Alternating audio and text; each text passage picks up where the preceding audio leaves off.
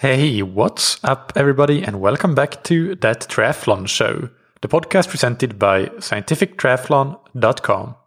I'm your host, Michael, and this episode is Q&A number 84. Before we get into today's questions, big thanks to our sponsors, Precision Hydration. You can find them on precisionhydration.com. And if you haven't already done so, I highly recommend that you check out their free online sweat test that uh, will give you a ballpark estimate for how much uh, you how much sweat you lose and how much sodium you lose in your sweat. And that can then be very important information to inform your hydration strategy for both racing and training. Because if you are somebody that loses a lot of sodium in your sweat, then uh, that's definitely something to consider whether you are adequately replacing it or not. And if you are not, that might be something that can lead to issues like uh, performance degrading or even things like cramping potentially. So check them out. And if you're interested in their electrolyte products, you can get 15% off with the promo code that triathlon show 15. And thank you to Roka that you can find on roka.com. Roka are the world leading manufacturers of wetsuits, trisuits, swimskins, goggles, high performance eyewear, and uh, prescription glasses and sunglasses. You can go to the landing page roka.com forward slash TTS and that will give you a 20% discount code that you can use on your entire Roka order. Check out some of the new products that have been launched in the last couple of months, including the new Max Buoyancy wetsuit, the, the Roka Maverick MX, and also the new sunglasses style, the Matador. Now let's get into today's questions, which are from Bruce in the UK slash South Africa. Bruce writes, uh, "Hi Michael, uh, I had a couple of questions for an upcoming Q and A. First, if one had the opportunity to be able to continue swimming, but only in the open water with no access to a pool, what would be the best way to approach this beyond just doing a long, long steady swims? Should one try to simulate some of the intervals, the different pacing and technique drills that one would normally do in a pool environment?" All right, so I'll answer this part first. And uh, the short answer is uh, yes, you should try to uh, simulate things that you do in the pool environment. It shouldn't really be too dissimilar from your normal swim training program. Many or even most of the things that you do in a pool environment can be done in the open water as well with certain adaptations. So perhaps first we might start talking about what the differences might be if you are only available to swim in the open water, which many of you are, of course, in this situation. And first of all, uh, drills. So I'm actually not a big fan of drills anyway. I do think that the best technique practice when it comes to swimming, at least once you have the very basics down, is actually just very, very deliberate, focused present swimming with a focus on technique, but not as uh, part of drills, just focusing on the actual swimming action, using certain cues perhaps, and focusing on a specific part of the stroke. Those are all fine. Uh, but uh, yeah, personally, not a big fan of doing isolated drills, even though they do have their time and place. I'm not completely against them, but I just think that uh, it's not, it's generally not a massive, like a big part in any of the programs that uh, that I prescribe to my athletes. But uh, if that is a big part of your normal program, then yes, this likely will change and has to change in the open water because that's just not a good environment to be doing it. It's just difficult to control the movement with the chop and you might not be able to see what you're doing anyway depending on where you're swimming and so on. So so yeah that's uh, an aspect of swimming that you would not be doing in the open water. In terms of use of equipment or swim toys, so this is another area where things are changing because probably most of you swimming in the open water would be using a wetsuit. Uh, there are, of course, certain places where you would not be doing that necessarily, but for most of the listeners, I think that is the case. And in those circumstances, different pieces of equipment like a pull buoy, fins, and so on aren't really that relevant or beneficial the way that they are in the pool because you already get a lot of buoyancy from the wetsuit itself.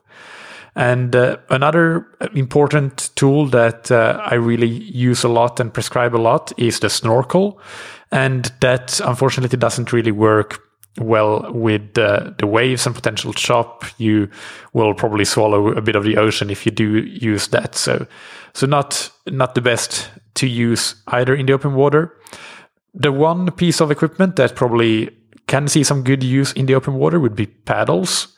And uh, that I don't see any reason why you could not be still be using that in the open water. And I have been doing that, and I have done that myself actually in uh, periods where I have not been swimming in the pool for a shorter period of time and only swimming in the open water, and that works just fine. And uh, in, ad- in addition, the tempo trainer, and that is something that some of you may already be using in the pool. Uh, probably a lot of you don't, but that is basically a metronome that has a few different modes. And without going into too much detail, that can be a lifesaver when trying to do structure training in the open water. So definitely get a Finis tempo trainer or a similar product if there are other metronomes out there that work in the same way and start using that because that will be what allows you to trade with the same structure that you do in the pool environment and not really have to think about it, not have to do stop start intervals and that sort of thing. It just will make life so much easier for you. So the tempo trainer is something that you will be using actually a lot more in the open water than what you would be doing in the pool. Uh, so, all right, that's uh, those are the tools and the differences between the different environments, the pool environment and the open water environment. In terms of similarities, so while you might do the odd long steady swim the way that you would do a long steady continuous run or ride, I do think that most sessions, even in the open water, you should still break up into uh, segments or intervals, if you want to call them that. And this, by this, I don't mean hard intervals. For example, a standard aerobic endurance swim in the pool might look something look like something very simple. For example, 10 times 400 meters or 10 times 500 meters with 30 seconds recoveries between intervals. Depending on your speed, you might be doing something even shorter, like 10 times 300 meters for uh, a more a slower swimmer. Either way, uh, just take whatever session you would normally do in the pool. So let's say your staple will be a 10 times 400 meter endurance session. Take that and translate that distance to a time prescription instead. So if you normally swim aerobic intervals, whatever the distance is in, let's say, six minutes, then set your tempo trainer to beep every 30 seconds and then swim at an aerobic effort. Just keep the same effort level. You don't need to check your pace or anything like that. Just keep the right RPE and count to 12 beeps. And that means six minutes because you have it set to beep every 30 seconds. And then rest and go again on the following beep, which will be another 30 seconds. That means that you have rested for 30 seconds. And to explain why I think that most people should break their swims up into intervals like this, rather than doing a continuous 3000 or 4000 or 5000 meter swim is simply to make sure that the technique and focus remains good throughout the set so that you build your muscle memory with as good mechanics as possible. So there's definitely an argument for some really good swimmers might just as well swim a straight 4000 or 5000 meter or 6000 meter or 7000 meter at an aerobic effort and they will be swimming just as well at the end of that session as at the beginning. And if and when that is the case for you by all means do so but I think most of us aren't good enough to not experience at least some degradation of technique throughout a longer set, even if it's aerobic endurance. Which is why I think that breaking it up into those relatively long intervals with relatively short recoveries is the best way to go about those aerobic endurance sessions. Now, on the other side, uh, when we have some sort of uh, intensity involved, for example, uh, let's say VO2 max, you might be doing 10 times 100 meters as your normal staple VO2 max workout in the pool. You should definitely try to simulate those types of workouts uh, in the open water as well. So again, it just comes back to translating what that distance is for you to whatever duration that means. So that might be 110 or 140 or 220, whatever it is, set your tempo trainer to beep at roughly some multiple of that time. And keep in mind here that we don't have to be exact. that's that there's really no point in doing that. It's completely meaningless. If you swim your 100s in 2 minutes 20 seconds normally, then feel free to set the tempo trainer to beep every minute. And you can do two beeps on, one beep off, meaning two minutes of hard work and one minute of rest. So a two to one work to rest ratio. Some workouts, like very short, fast, and intense uh, repeats, like 25 meter repeats, aren't really about the distance or even the duration so much as they are about just getting in a bit of work at maximal or very near maximal intensity.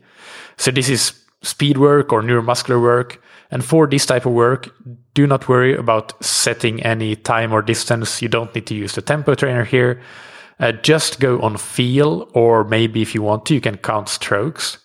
So to give you an example, a typical bridge between a warm up set and a main set, uh, a more intense main set might be to do four times 50 meters, where the first 25 meters is building pace and the last 25 meters is uh, very fast, close to maximum, but not quite.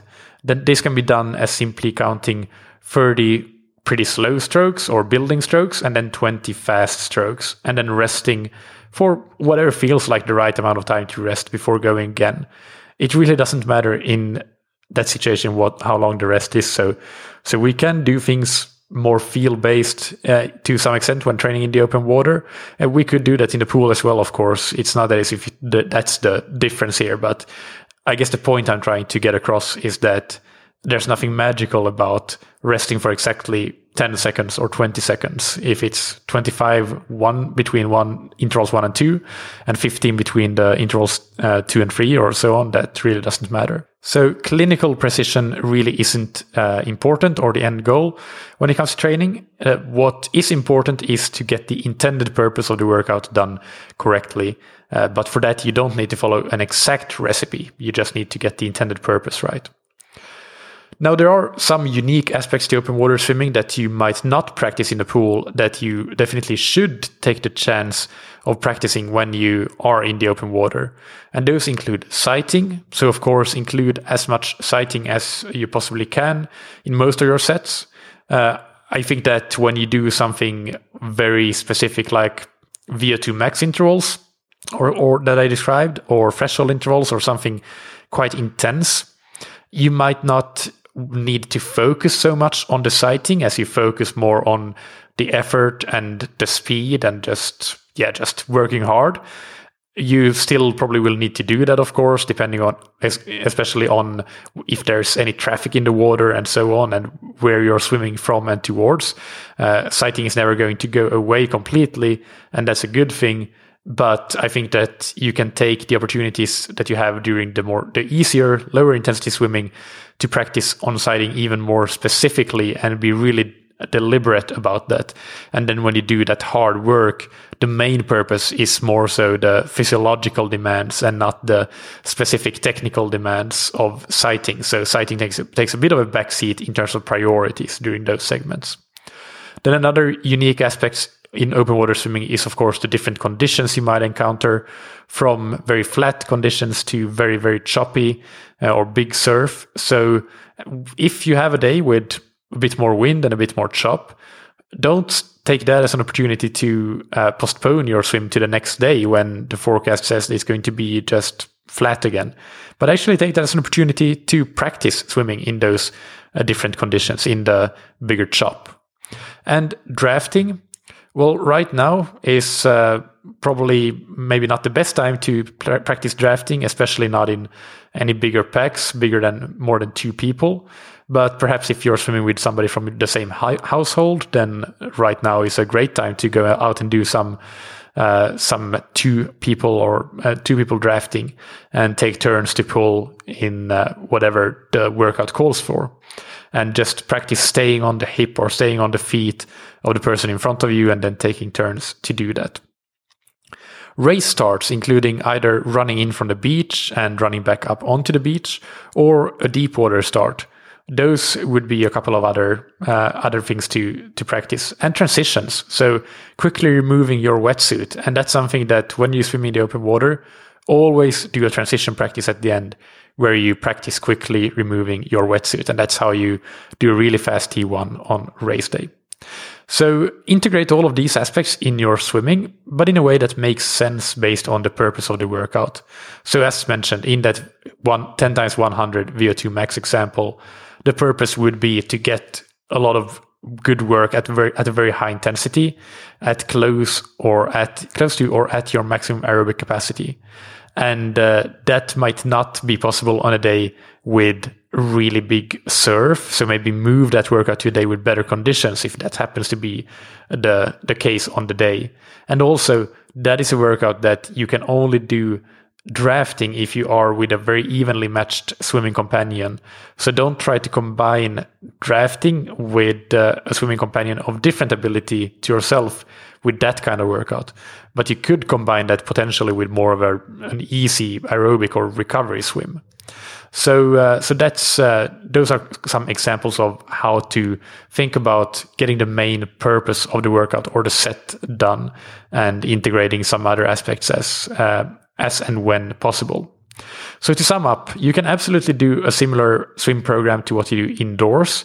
You would have to skip most of the toys except paddles and uh, skip drills. But uh, as I said, I think that the best technique practice is very deliberate practice of the complete swim stroke and not in terms of isolated drills per se. But it does require a strong focus and presence. And in terms of workouts, you can and should do the same types of workouts that you normally do. So if you normally do two low intensity swims in a given week, one high intensity swim with shorter and faster intervals, and one moderate intensity swim with longer intervals at a sub maximal intensity, then do those same types of workouts in the open water. Translate the distances that you would do in the pool to durations instead, and use the Finis Tempo Trainer. Set it to cycle so that you can do a certain number of beeps as your work duration and another number of beats off.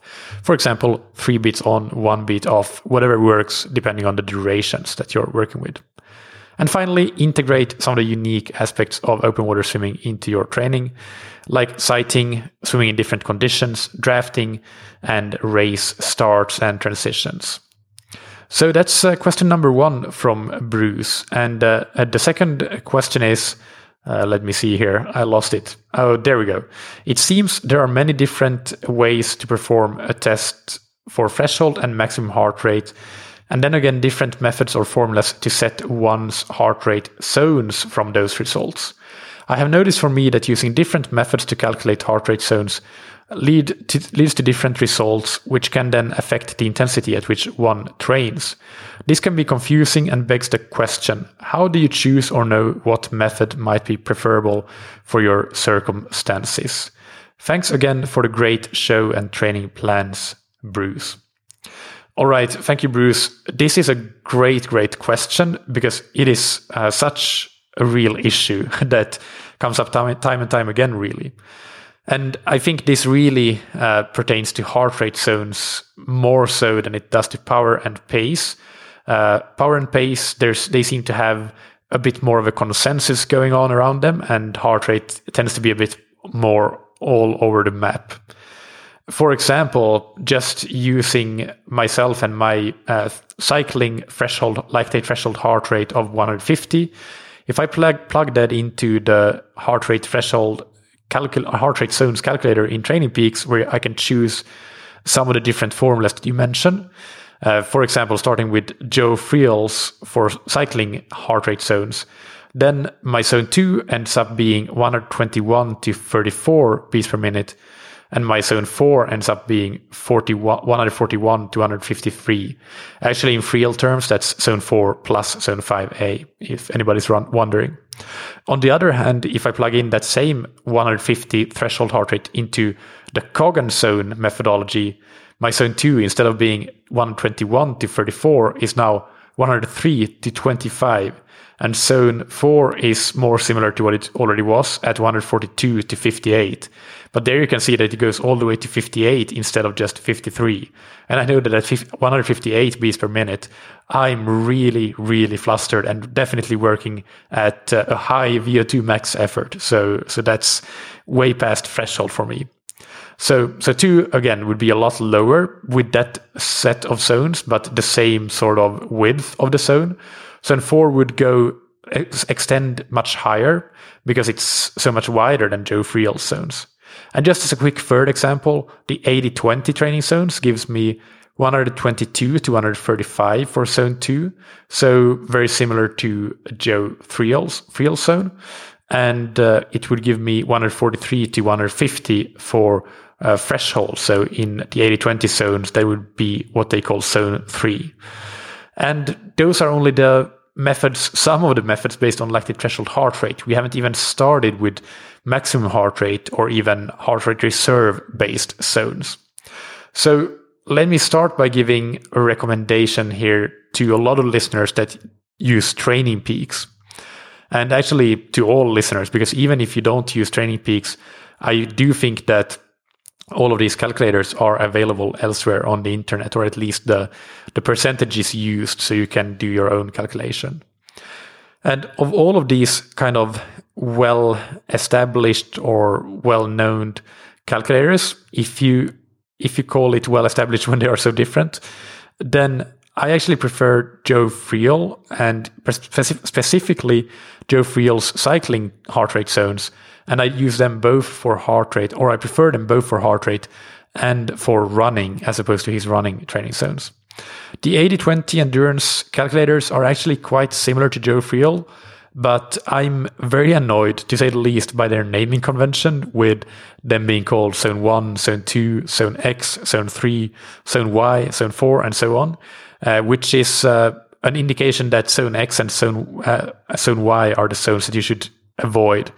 And I strongly believe that there is a time and place for all types of training uh, across the spectrum. And it's either way with heart rate, it's, impossible to avoid hitting the continuum of heart rates anyway, uh, which you might be able to do with power. It would be a bit of a different story. But I just don't see the point of using the zone X and zone Y, so so Y as gray zones to avoid.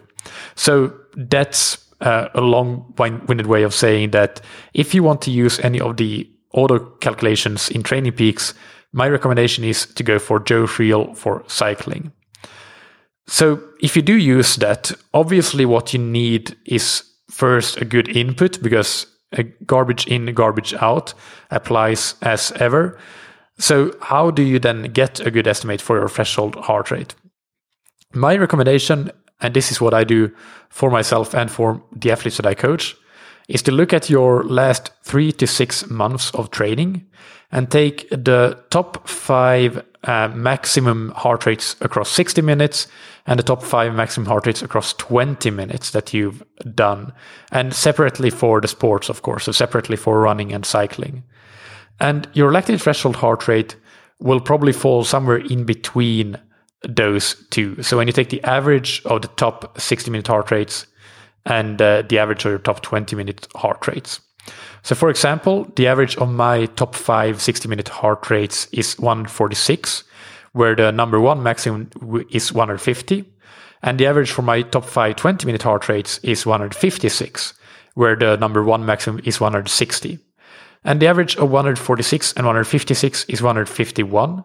So I could use that as an estimate for my lactate threshold heart rate. And I use 150, so that falls very close to what I use already. Now, to get these top fives and the averages and so on, I have built a lot of custom made charts in the WKO software to keep track of these things easily for myself and the athletes that I coach.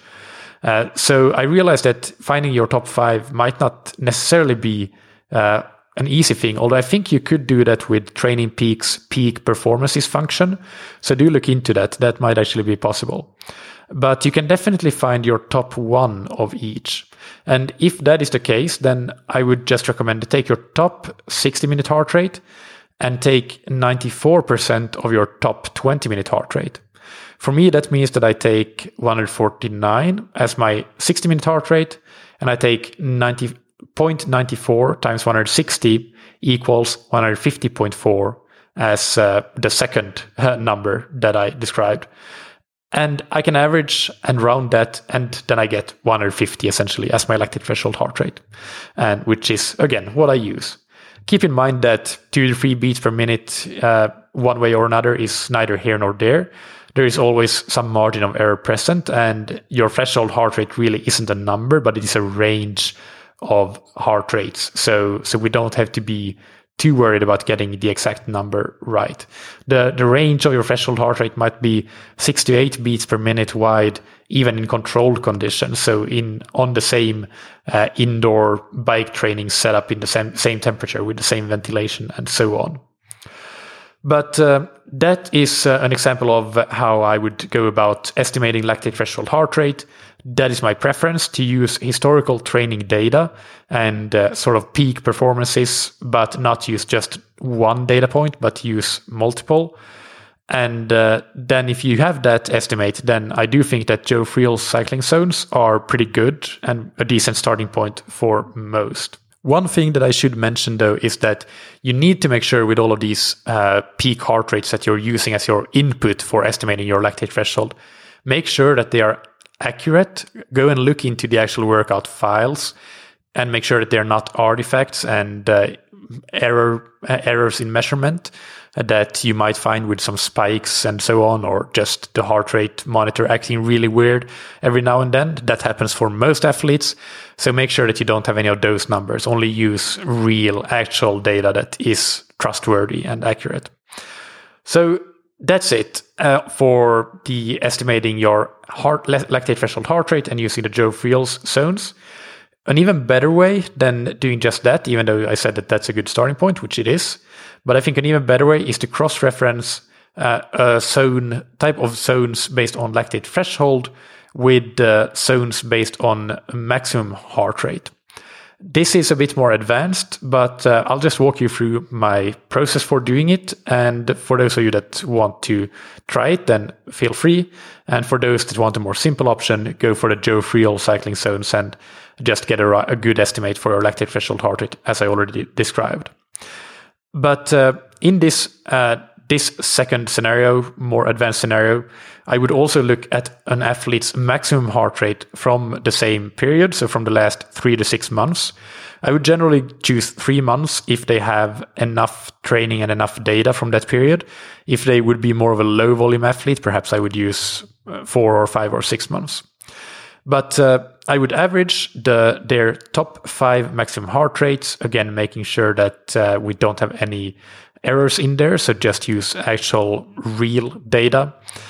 And in my example, my personal example, my maximum cycling heart rate is 174, but the average of my top five max heart rates that I've measured in the last three months is 170. So I would then split the difference between that maximum and the average of the top five and use 172 as my maximum heart rate. Unless they are all within one or two beat of each other, which in my case they're not, because a lot of the top five are kind of 168, 169. So it's actually quite far from 174.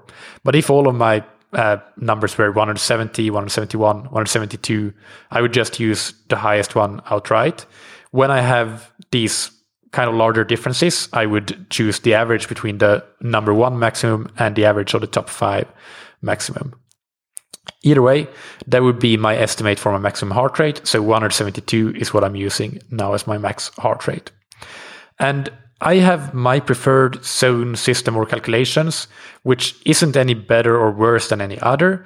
Uh, it's just the one that I've come to use, and uh, my athletes use it, and the users of my training plan plans use it. And I will link to the calculator, which is a Google Sheet. Uh, note about this that uh, you need to click File and make a copy to use it. You cannot request access to it because then you will change things in it. So I don't give access to the original spreadsheet. It's for you to click file and make a copy, and you'll have your own copy of it that you can then uh, alter as much as you want to. Uh, it's all very, very clearly written in the instructions, so just follow them. Either way, in that spreadsheet, you can get your heart rate zones both based on your uh, threshold heart rate and your maximum heart rate.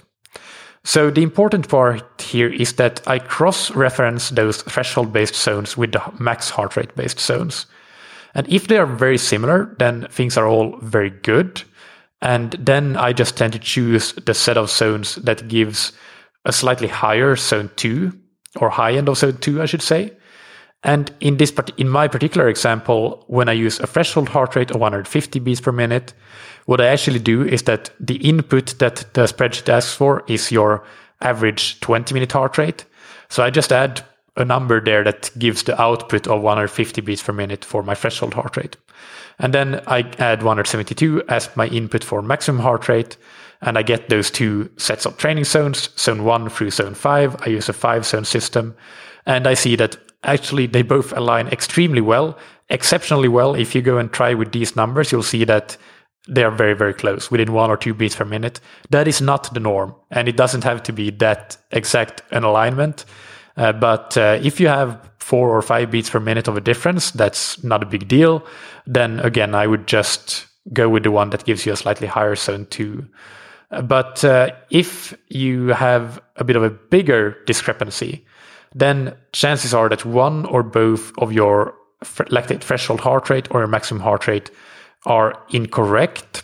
So go back and look at where they came, came from and if the basis of them really is solid data. And uh, if it's not, then uh, perhaps you need to just rely on the one that comes from more solid data because as we already said, garbage in, garbage out. So just rely on one. If you know that you're you you're pretty confident in your threshold heart rate estimate, then use that. If you're not, but you're confident in your max heart rate estimate, use that. So that's uh, that's how I would use the cross validation between the two types of zones and choose one or the other. And especially if both of them align, that's when you can be quite confident that you have a good set of zones. If they're not aligned, then you still have a bit of uncertainty there, of course. In terms of specific protocols to establish uh, your uh, different maximum heart rates, that I've described here as inputs. So one hour maximum heart rate and 20 minute maximum heart rate and just pure maximum heart rate. The one hour data and also I would say the 20 minute max heart rate data, it just comes from hard workouts and races. I don't prescribe specific tests for that. Although that being said, all of my athletes will at some point do some sort of all out testing, time trial testing. And that might be either a classic 20 minute uh, FTP test, or it might be an INSCYD test, which has uh, a set of time trials, generally up to 12 minutes these days with the updated protocol, so shorter than 20 minutes. Uh, but all out tests like that, I would say if the duration is between 4 and 20 minutes long, they tend to elicit good estimates of your maximum heart rate. Personally, I know that I need quite a long time. I generally think that I can't really reach my maximum heart rate unless I have at least a 10 minute time trial. Uh, a five minute time trial or a six minute time trial just won't cut it for me to really reach maximum. But that's just me. And for some, three minutes or four minutes or five minutes will be just fine. It really varies for, from individual to individual. But if you do different ones, you do a five minute time trial and a 20 minute time trial, then you can probably be sure that one of the maximum heart rates that you got, the, the highest number you got from one of those time trials, is probably not far off from your actual maximum heart rate if you really went all out in those uh, in those time trials. So so that is how to establish the different input numbers. Again, one hour heart rate data comes from training and, and racing data, historical data, not from specific testing. The same goes for 20 minute heart rate data, except in cases where an athlete might have done a 20 minute test. Then, of course, that forms one data point, but you will also have data points that come from just training sessions or races. And then the maximum heart rate, well, again, it comes from training, but also it ends up happening organically in those all out tests that I prescribe to my athletes from time to time. Now, if you are confident that both your lactate threshold heart rate and your maximum heart rate are well established, and you still see a discrepancy between those two sets of zones, or whatever sets of zones that you use does not really fit with what you're experiencing, this is really where the art of coaching comes in. So if, if I were coaching you, I would ask you, how do you feel at certain heart rates? I would maybe design a workout just for that. So ask you to raise heart rate gradually and note down your RPE. And when I also see your power data or your pace data, if you're running, then I would simply customize the heart rate zone so that they fit both your RPE, but also your power and pace zones. And this assumes that we have already established your power and pace zones, which is generally a lot easier to do than heart rate zones. So, so that is a fair assumption to make. But you can also do this for yourself. And uh, I think that the important breakpoints here that you should identify are the high end of zone two and your threshold heart rate. So to establish the former, the high end of zone two, that is simply the heart rate at which you can still talk pretty much unhindered with no huffing and puffing and no needing to catch your breath every few words. You should essentially be able to talk in complete sentences. And for the latter, for establishing your lactate threshold heart rate, I keep coming back to just looking at your historical data of your maximum 60 minute heart rates. But if you don't do a lot of long and solid workouts that would give you something uh, that is anywhere near close to your maximum 60 minute heart rate, then maybe just select a heart rate that you know based on perceived effort that you could hold just about for 45 to 60 minutes. And ideally, actually get on the bike or get out on the roads and test that but you don't necessarily have to do that if you're fairly confident in, in your assessment. And one final type of training zones that can be useful if all else fails is actually heart rate reserve, which is less used, but it is actually a very good system. For this, you need to know your maximum heart rate, as we already discussed, but also your resting heart rate. And what I do is that because myself and most of my athletes, we use HRV for training every morning to measure heart rate variability, but also resting heart rate. That means that uh, resting heart rate of each of my athlete syncs to TrainingPeaks and to WKO. And in WKO, I keep track of the 90 day moving averages of resting heart rate. And that 90 day moving average is what I, what I use. Your heart rate reserve is your maximum heart rate minus your resting heart rate.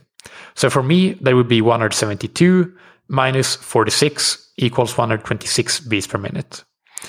Then I use set percentages to set my training zones based on that heart rate reserve of 126.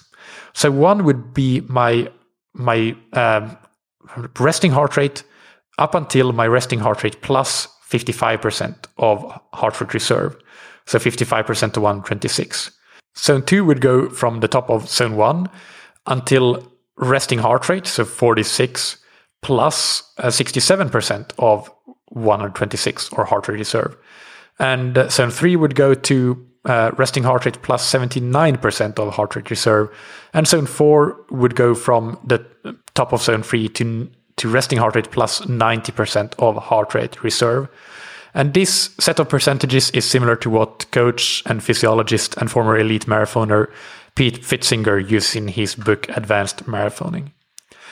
So to summarize all of this, I know this is a lot of information and a lot of numbers, and uh, uh, if you kept up, I am very impressed. And uh, I realize now that this was a very chunky answer to the question. I gave you a lot of different options here and no straight answers really.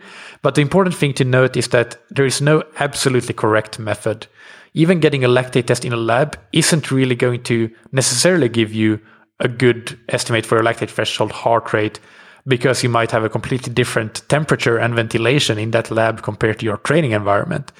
Which is why I prefer to base the lactate threshold heart rate and max heart rate on historical but relatively recent training and racing data, and also not just rely on one number, but rely on the top five. And obviously make sure that you exclude artifacts. So look into the actual files and only use files that are seem like legit heart rate data.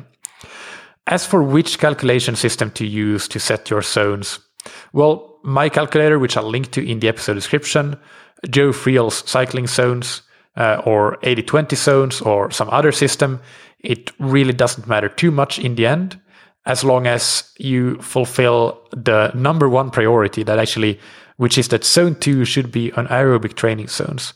So make the top end of zone two a level where you can still talk in complete sentences. And in all honesty, the higher training zones, it's nice to have like good like matching heart rate zones that sort of get a nice decent overlap with your power or pace data. But I actually always prescribe those kinds of workouts primarily with power or pace or RPE and heart rate secondarily. So so it isn't that important actually to get those right. And you can, with time, you can tweak your heart rate zones at those higher zones so that they actually align with what you perceptually feel like when you're working in zone three, zone four, and zone five. And of course, that they align with your power or pace zones. So perhaps just go and do some workouts in each of those zones. Like in zone three, you could do a one hour tempo effort. In zone four, you could do a 30 minute threshold effort. And at uh, in zone five, you could do five times three minutes at VO2 max and see what sorts of heart rates you get in each of those zones and uh, tweak in each of those workouts and tweak your zones accordingly. And then the more you train and just observe how heart rate tracks, uh, to the effort you're putting out, whether it's RPE or actual power or pace, then the more you'll be able to say without even testing or putting your zones through a calculator uh, that all right these are my zones i know that based on how i feel that when i go to a certain level that's when i enter zone 3 or zone 4 and so on i can just feel it but that being said, realize that there is always going to be discrepancies between your power or pace zones and your heart rate zones. And that's nothing to get hung up on. There isn't going to be, and uh, there doesn't need to be a perfect overlap between the two. And finally, use heart rate to direct your training only if you're very confident in your zones if you're currently less than confident, then base your training off of power or pace or RPE and all, or a combination of all three of them instead. And over time, once you get more and better heart rate data, then it can start to play a bigger role in actually being a leading indicator for you and something you follow rather than a lagging indicator that you just, just observe. But again, my coaching methodology is to almost always prescribe work in zone three and above based on a combination of pace, power, and RPE. And uh, even Zone 2 work is really not exclusively based on heart rate. Heart rate is just as important as pace and power and RPE, but uh, they all form part of the input to doing a Zone 2 workout or a Zone 1 workout for that matter. It's always a mix of those measures of intensity. So I hope that this helps Bruce. And that's it for today. Keep sending in those questions to Mikael at scientifictriathlon.com. And that's Mikael with a K.